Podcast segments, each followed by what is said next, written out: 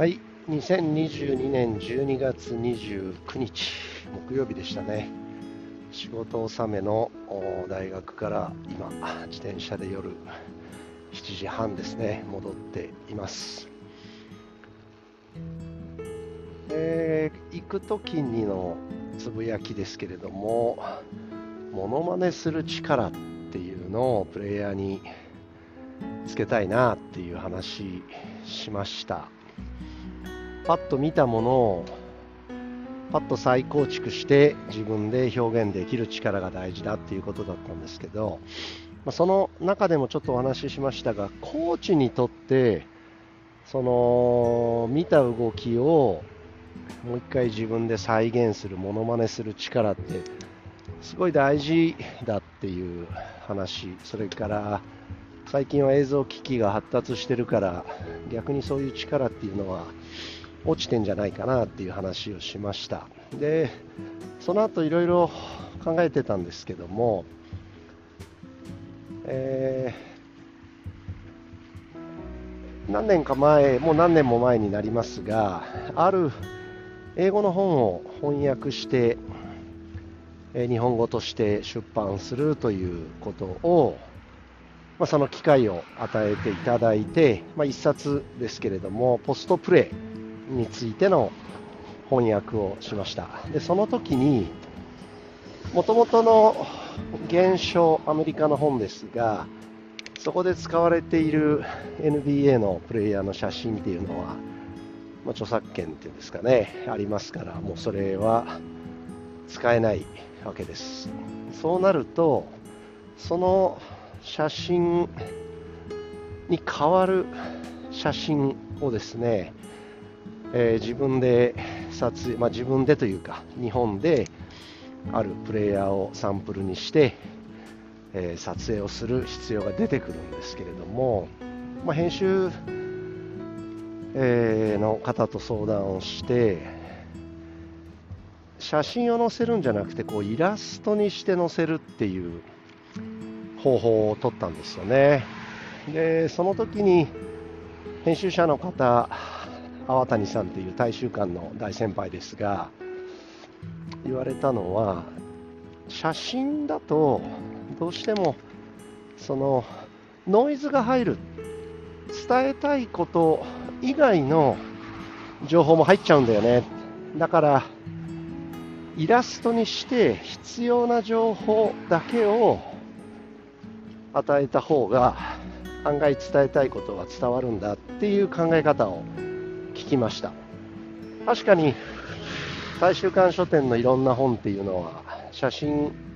もありますけれども、イラストになってるもの多いですね。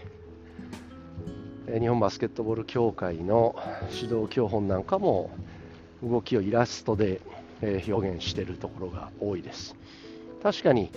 背景が消えたり、いろんなものが消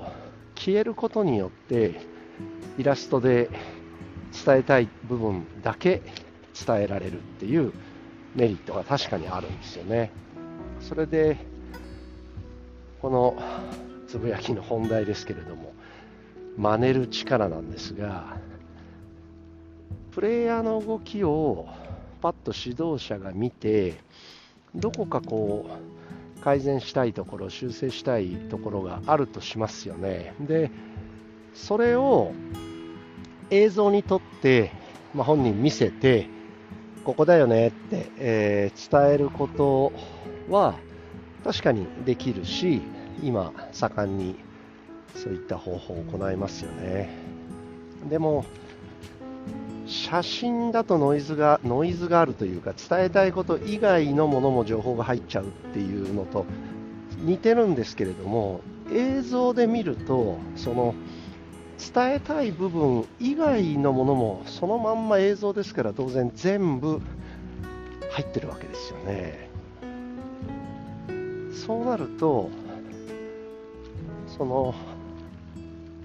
いろんな情報が多すぎて、かえってその修正したいところの情報が相対的に価値が減るというか、下がるというか、情報がたくさんあるからこそ伝えたい部分の情報が薄くなってしまうっていう、そんな現象がやっぱり起こるんですよね。ところが人間がその動きを真似て再現をする方法を取ると、そのデフォルメしますからね、いい動きと悪い動きの違いをそこだけちょっとこう極端に実際の動きよりも大きな形で見せてあげることができるんですよね、実際に指導者って。そうするとそのプレイヤーは映像で見る以上にそのいい動きと悪い動きの違い、あるいは目標とする動きと自分の動きの違いを目の前で、見ることができるんですよね。これって指導者の師範力が高ければ高いほどその効果は大きくなってきますよね。実際に2つの映像、目標となる動きの映像と実際の動きをこう重ね合わせて、その両者がこうブレるっていうんですかね、重ね合わせてますから違いがこうブレとして現れるような、ダートフィッシュっていうアプリケーションはそういったソフトですが、そうやってこう実際の動きと目標となる動きをこう重ねてズレとして捉えるよりも、人間がちょっとこうデフォルメして大げさにモノマネして見せた方が違いは非常によくわかるんですよね。で、動きを実際に映像でダートフィッシュというまた高価なアプリケーションを使って本当に重ねることが瞬時にできればいいですけれども、2つの動きをこう1つ目の動きを見て2つ目の動きを見るとかいうと、なかなかその違いをこう見る側がちゃんと識別するのって難しいんですよね。実際の映像だからほんのちょっとした違いしか見えないわけですから、それを、交互に見ながら読み取るっていうのは結構難しいんじゃないですかね。映像を2つ横に並べて流すっていう手もあるかもしれませんが、それでも生の動きを並べてるだけですから違いは分かりづらいですよね。そうなると人間がやるモノマネによるデフォルメの、効いた大げさな動きっていうのは価値ありますよね。だから指導者が運動共感能力を高めて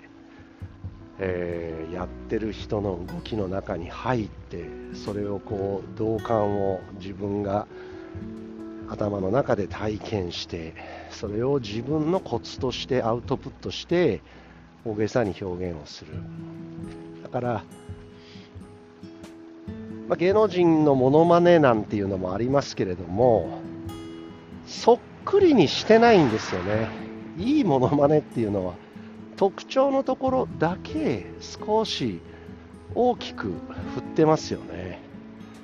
だからこそ似てるって感じるんですよね。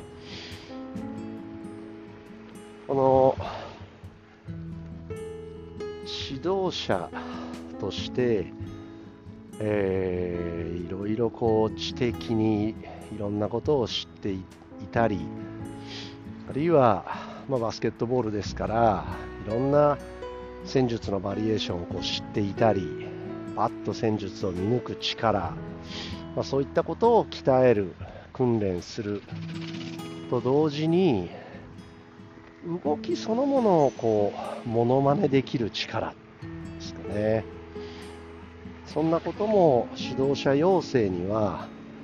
必要なんだなって行きの自転車で喋った後に